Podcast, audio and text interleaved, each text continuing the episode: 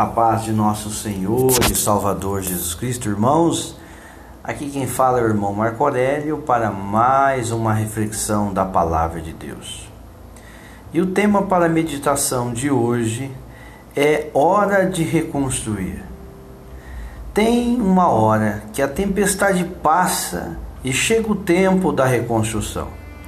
Os problemas ainda não acabaram, podemos ver muitos entulhos de tudo que foi destruído. Precisamos focar na reconstrução. E esse tempo exigirá de nós uma sabedoria própria para momentos como esse. Vamos buscar na vida de Neemias essa sabedoria. E a primeira coisa é abrir o coração para Deus. Em Neemias, capítulo 1, versículo 4, quando ouvi essas coisas, sentei-me, chorei, passei dias lamentando, jejuando e orando ao Deus do céu. A segunda coisa é faça uma autoanálise. Neemias, capítulo 1, versículos 6 e 7. Confesso os pecados que nós, os israelitas, temos cometido contra ti. Sim, eu e o meu povo temos pecado contra ti. Agimos de forma corrupta e vergonhosa contra ti. Não temos obedecido os mandamentos, aos decretos e às leis que deste ao teu servo Moisés. A terceira coisa é peça a bênção de Deus. Neemias, capítulo 1, versículo 11. Senhor, que os teus ouvidos estejam atentos à oração deste teu servo e à oração dos teus servos que têm prazer em temer o teu nome. Faze que hoje este teu servo seja bem-sucedido, concedendo-lhe a benevolência deste homem. Nesta época eu era o copeiro do rei. A quarta coisa é: esteja preparado para as oportunidades. Neemias, capítulo 2, do versículo 1 ao 8. No mês de Nisan, no vigésimo ano do rei Artaxerxes, na hora de servir o vinho, levei ao rei, nunca antes eu tinha estado triste na presença dele. Por isso o rei me perguntou: Por que o seu rosto parece tão triste, se você não está doente? Essa tristeza só pode ser do coração. Com muito medo, eu disse ao rei: que o rei viva para sempre. Como não estaria triste o meu rosto, se a cidade em que estão sepultados meus pais está em ruínas, e as suas portas foram destruídas pelo fogo? O rei me disse: O que você gostaria de pedir? Então orei ao Deus dos céus e respondi ao rei: Se for do agrado do rei, e se o seu servo puder contar com a benevolência do rei, que ele me deixe ir à cidade de Judá, onde os meus pais estão enterrados, para que eu possa reconstruí-la. Então, o rei, com a rainha sentada ao seu lado, perguntou-me: Quanto tempo levará a viagem? Quando você voltará?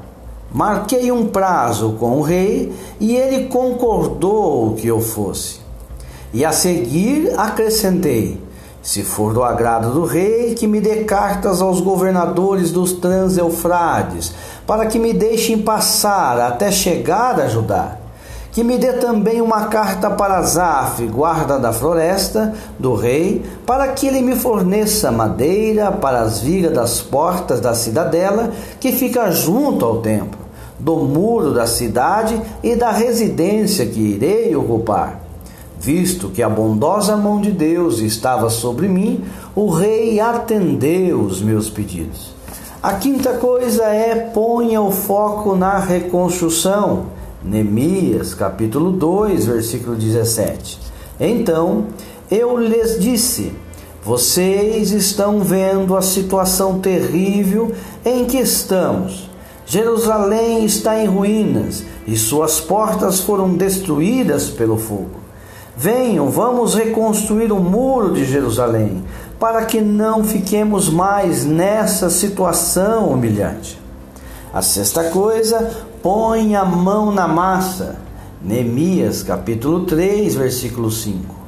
O trecho seguinte foi reparado pelos homens de Tecoa, mas os nobres desta cidade não quiseram se juntar ao serviço, rejeitando a orientação de seus supervisores.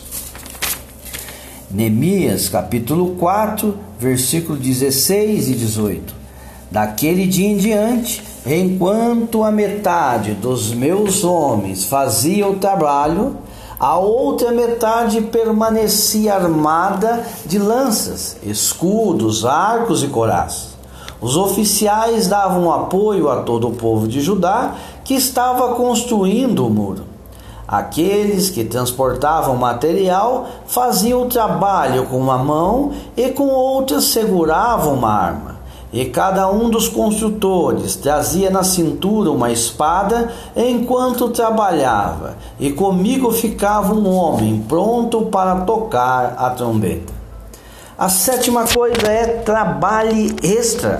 Neemias, capítulo 4, versículo 22 e 23. Naquele, naquela ocasião, eu também disse ao povo: Cada um de vocês e o seu ajudante devem ficar à noite em Jerusalém para que possam servir de guarda à noite e trabalhar durante o dia. Eu e os meus irmãos, os meus homens de confiança e os guardas que estavam comigo, nem tirávamos a roupa, a cada um permanecia de arma na mão. A oitava coisa é: não se corrompa. Neemias, capítulo 5, versículo 9. Por isso prossegui: o que vocês estão fazendo não está certo. Vocês devem andar no temor do Senhor, para evitar a zombaria dos outros povos, os nossos inimigos. A, a, nona coisa é: não se distraia com problemas secundários. Neemias, capítulo 6, versículo 3 e 5. Estou executando um grande projeto e não posso descer. Por que parar a obra para ir encontrar-me com vocês? Eles me mandaram quatro vezes a mesma mensagem e em todas elas dei-lhes a mesma resposta. Então, na quinta vez, Sambalate mandou-me um. A décima coisa é colha os frutos. Neemias capítulo 6, versículo 15 e 16. O muro ficou pronto no dia 25 de Elul, em 52 dias.